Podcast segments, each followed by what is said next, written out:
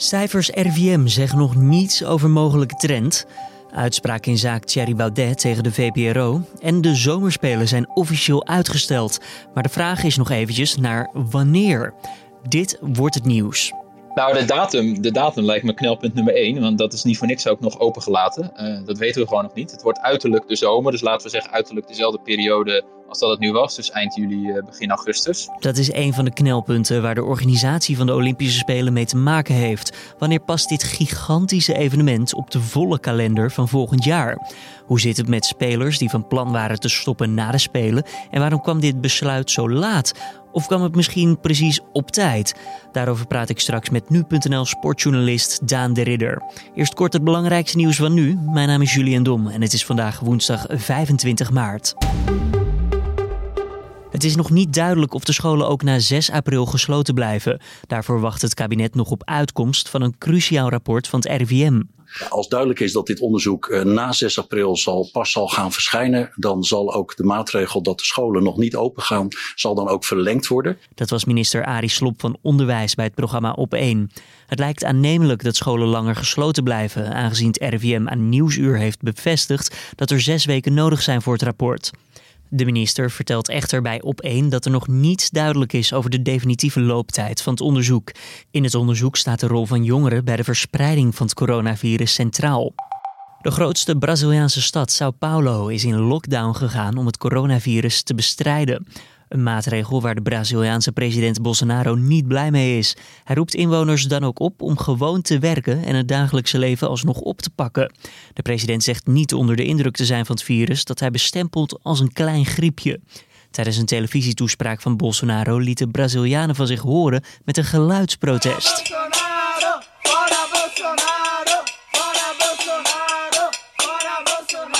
Weg met Bolsonaro, roepen ze. In Brazilië zijn momenteel tweeduizend besmettingen bekend en vijfentwintig mensen zijn om het leven gekomen. De eerste bevestigde coronapatiënt van Nederland maakt het goed en is inmiddels weer aan het werk. Dat vertelt de Tilburgse burgemeester Theo Weterings dinsdagavond bij Jinek. Amper een maand eerder ging een zesenvijftigjarige man uit de gemeente Loon op Zand te boeken in als eerste bevestigde coronapatiënt binnen Nederland. De man werd toen opgenomen in het Elisabeth Tweesteden ziekenhuis in Tilburg. Kort daarvoor zou hij in de Italiaanse regio Lombardije zijn geweest, wat momenteel nog steeds in de greep is van het coronavirus. Ook het gezin van de man zou klachtvrij zijn, aldus Weterings. De echtgenoten van de man en hun drieëntwintigjarige dochter raakten ook besmet met het coronavirus. De Indiase premier Narendra Modi heeft een nationale lockdown afgekondigd om zo de verspreiding van het coronavirus tegen te gaan. De maatregel ging 's nachts in en geldt voor zeker eenentwintig dagen. Het gaat om een totale ban op het verlaten van je huis. Het is voor veel mensen in India, waar één komma drie miljard mensen wonen, onduidelijk of zij nog wel de straat op mogen voor boodschappen of andere essentiële producten, zoals medicijnen. De premier deed tevens een oproep om rustig te blijven aan zijn inwoners. Desondanks zijn er berichten over rellen en plunderingen in grote Indiase steden. Het Witte Huis heeft een dringende oproep gedaan aan alle personen die de afgelopen week in New York zijn geweest. Ga in zelfquarantaine. Everybody who was in New York should be self-quarantining for the next fourteen days to ensure that the virus doesn't spread to others. Deborah Birx hoorde je daar van het Corona Taskforce van het Witte Huis. Grote hoeveelheden inwoners van New York zouden de stad inmiddels zijn ontvlucht, waardoor gezondheidsexperts vrezen voor een enorme verspreiding van het virus op Amerikaans grondgebied. In de Verenigde Staten zijn meer dan tweeënvijftigduizend bevestigde coronabesmettingen en bezweken al zeshonderdtachtig personen aan de gevolgen van covid negentien. Bijna de helft van alle besmettingen en ruim tweehonderd doden zijn vastgesteld in de staat New York. Dan gaan we naar ons nieuws van deze woensdag. De Olympische Spelen van komende zomer die worden definitief uitgesteld naar tweeduizend eenentwintig. Dat nieuws brak gistermiddag. Het wereldwijde sportevenement zou vierentwintig juli van start gaan, maar vanwege de coronacrisis is besloten om daar een streep door te zetten.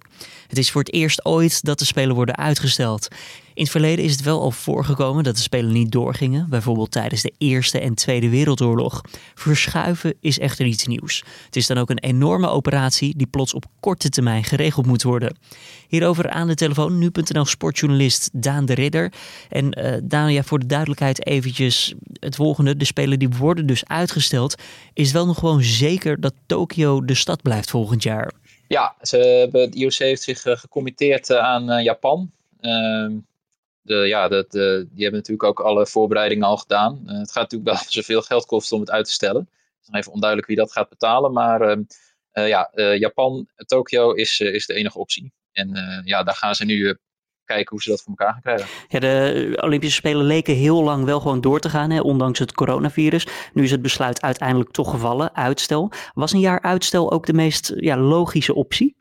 Ja, ik heb nog niemand gehoord die dat niet vindt. Uh, weet je, je kunt natuurlijk, uh, er, er werd wel genoemd, uh, stel het uit naar het najaar, hè? Dus laten we zeggen uh, oktober of zo, of uh, eind september. Uh, alleen ja, A, uh, wordt dat nog een hele grote klus om, uh, om in een hele volle kalender dit jaar Uh, zo'n spelen in te passen. En dan B is natuurlijk nog maar zeer de vraag of het dan wel door zou kunnen gaan. Dus dan ga je heel erg veel moeite doen om iets in te plannen, terwijl het misschien heel lastig is, terwijl je nog niet eens zeker weet of het, uh, of het dan wel door zou kunnen gaan. Dus ja, dat zou natuurlijk een hele rare beslissing zijn geweest met de onzekerheid waarin we, waarin we nu gewoon zitten.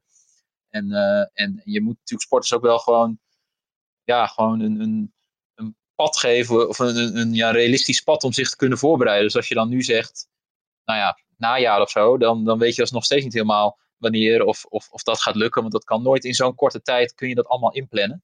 En nu hebben ze gewoon uh, voldoende ruimte geschapen dat er een goede voorbereiding kan komen en ook dat ze zich voldoende kunnen voorbereiden. Dus uh, ja, het is nog niet zeker wanneer, maar ja, twintig eenentwintig en dat was ook eigenlijk de enige optie. Is die reden om sporters ja, enigszins een goed uitge- uitgangspunt te kunnen geven en duidelijkheid ook uh, dat we zo lang hebben moeten wachten tot zo'n besluit of de Olympische Spelen zou worden uitgesteld? Nou, een van de redenen. Een andere reden is natuurlijk gewoon dat uh, uh, ja, het brengt natuurlijk heel, heel, heel veel consequenties met zich mee. Hè? Je moet bedenken dat, uh, nou ja, laten we zeggen twee weken geleden of zo, of nou ja, misschien nog wel minder, tien dagen geleden, uh, had het I O C nog uh, het standpunt, nee, we denken niet eens na over uitstel. Dat is, daar hebben we het niet eens over gepraat. Dat, uh, dat wordt er niet. En uh, nou ja, nu, uh, nu, ja, nu, komt dat, nu zitten we in een situatie dat het niet, uh, niet anders kan. En uh, ja, er zit, er zit natuurlijk heel veel haken en ogen aan. Ze moesten met de Japanse regering overleggen. Dat gaat hen miljarden euro's kosten, zo niet nog veel meer. De I O C gaat het ook miljarden euro's kosten.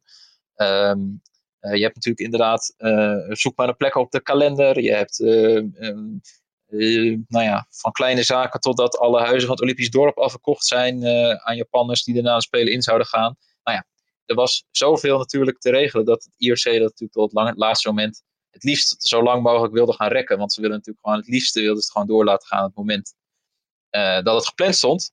Maar ja, dat uh, kon gewoon niet meer. En, uh, en uh, ze hebben, zoals uh, de directeur van de N O C N S F, Gerard Dierens, tegen mij zei, uh, bij mij maakt het niet meer zoveel uit of het twee dagen eerder of twee dagen later het besluit genomen is. Het gaat erom dat er een goed besluit genomen is.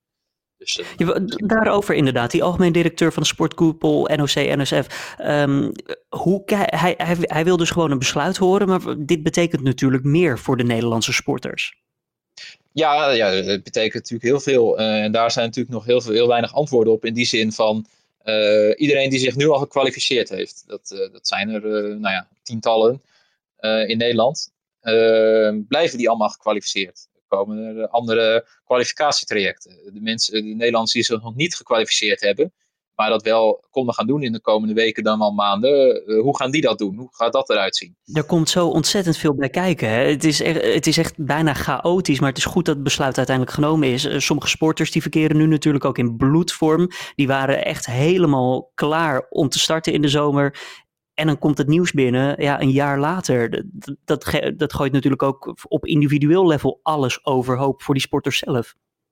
Ja, nou ja, wat dat betreft is het natuurlijk nog wel uh, een voordeel, laat ik het zo zeggen. Ik weet niet of dat het juiste woord is in deze periode. Maar dat we, nou ja, we zaten ongeveer vier maanden voor uh, de openingsceremonie. Als je, het zo, als je zeg maar piekt, ja, dan, dan, dan je kunt niet vier maanden van tevoren pieken.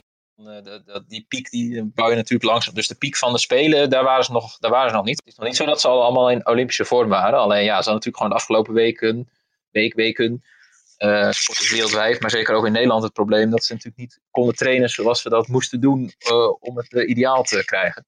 Maar um, nou ja, het was natuurlijk nog niet zo dat, dat ze allemaal al in Olympische vorm waren. Alleen sommigen al wel voor de kwalificatie. Er zijn ook sporters die bijvoorbeeld na deze Spelen ja, wilden stoppen, een afscheid hadden aangekondigd. Die staan nu voor het besluit of een jaar door of alsnog stoppen, maar dan zonder afsluitende Olympische Spelen.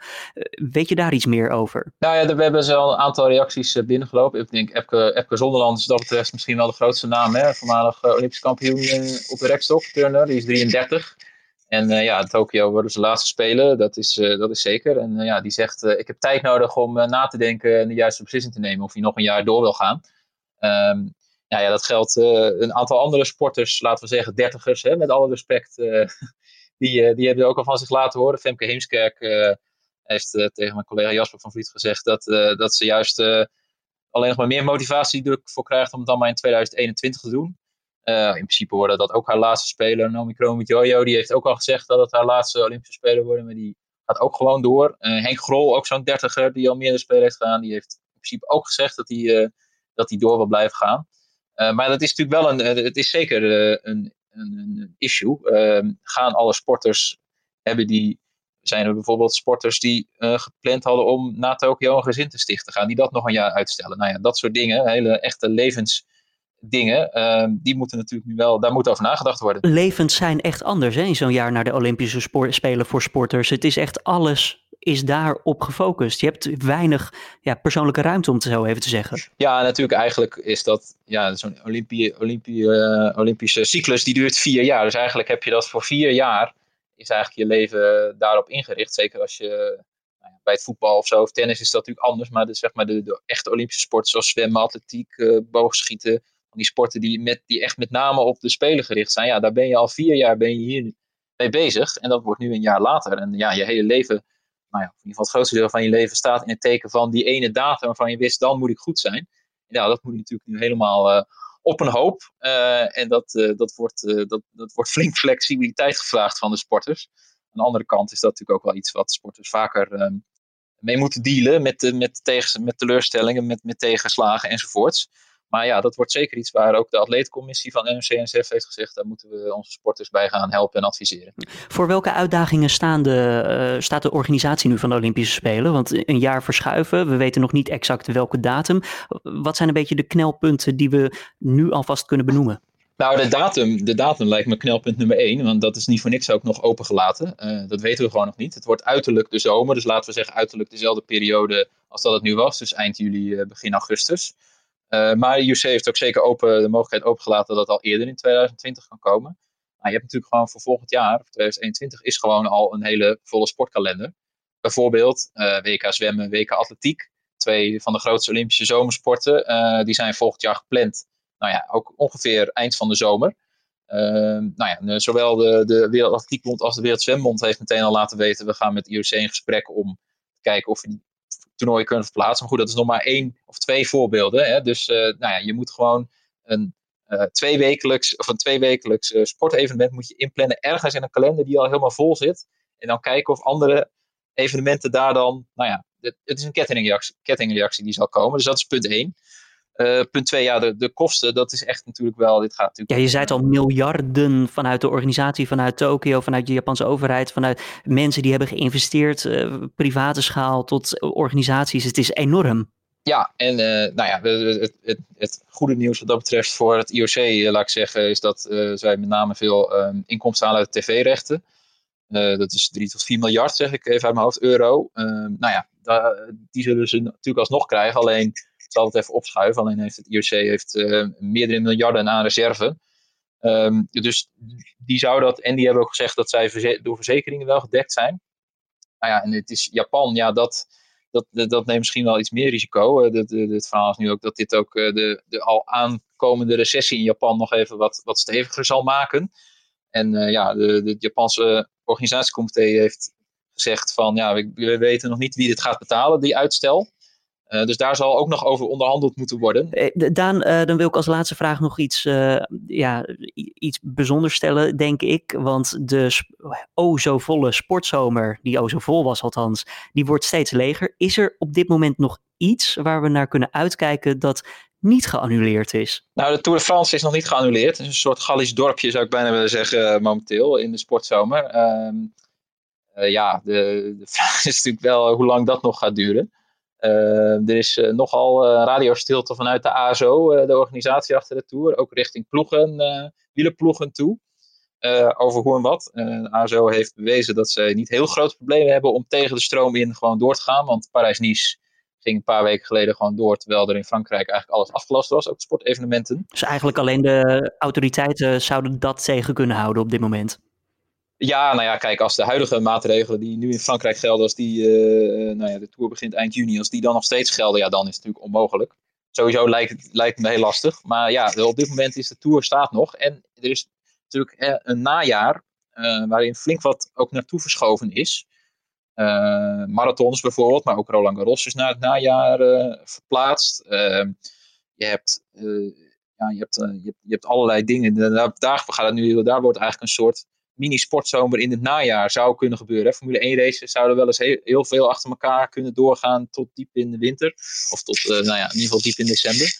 Uh, dus ja, uh, in, als je de vraag is, waar kunnen we uitkijken in de sportzomer? Dan zeg ik, nou ja, eigenlijk bijna niks. Maar een soort sportzomer uh, daarna, in, de, in het najaar, ja, daar, daar kunnen we nog op hopen dat, dat, dat er dan allerlei mooie sport is. Dankjewel Daan de Ridder, sportjournalist bij nu punt n l. Uiteraard meer reacties zijn te lezen in de app en op onze website. Dan verder vandaag op de agenda. Nou, zoals elke dag komt het R I V M rond half drie vanmiddag met nieuwe cijfers over de coronacrisis. Dinsdag lag het aantal sterfgevallen in de laatste vierentwintig uur op drieënzestig, wat het hoogste tot nu toe was. Maandag lag dat cijfer nog op vierendertig. Dat de aantallen per dag schommelen zegt volgens het R I V M nog niets over het effect van de maatregelen die sinds half maart zijn ingesteld. Naar verwachting zal dat effect pas eind deze week of begin volgende week zichtbaar zijn. En verder doet de rechtbank in Lelystad uitspraak in de zaak die Thierry Baudet heeft aangespannen. De politicus stapte naar de rechter nadat de V P R O weigerde de gevraagde uitspraak van presentatrice Nathalie Righton in het programma Buitenhof te rectificeren. Righton parafraseerde een uitspraak van Baudet, maar de Forum voor Democratieleider noemde de parafrase een schandelijke leugen. Het weer voor deze woensdag. Het heeft vannacht gevroren in delen van het land. Voorzichtig daarom als je je tuin instapt of eventjes naar buiten gaat. Verder is het weerbeeld vandaag grotendeels hetzelfde als gisteren. Veel zon met hooguit wat sluierbewolking in de lucht. Met temperaturen van boven de tien graden is het erg aangenaam te noemen.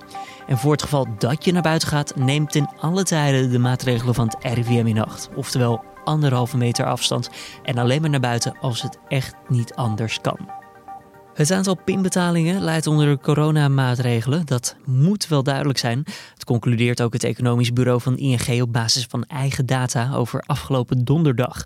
Horeca en openbaar vervoer staan flink in de min, terwijl onder meer speelgoedwinkels juist meer pinbetalingen zien binnenkomen.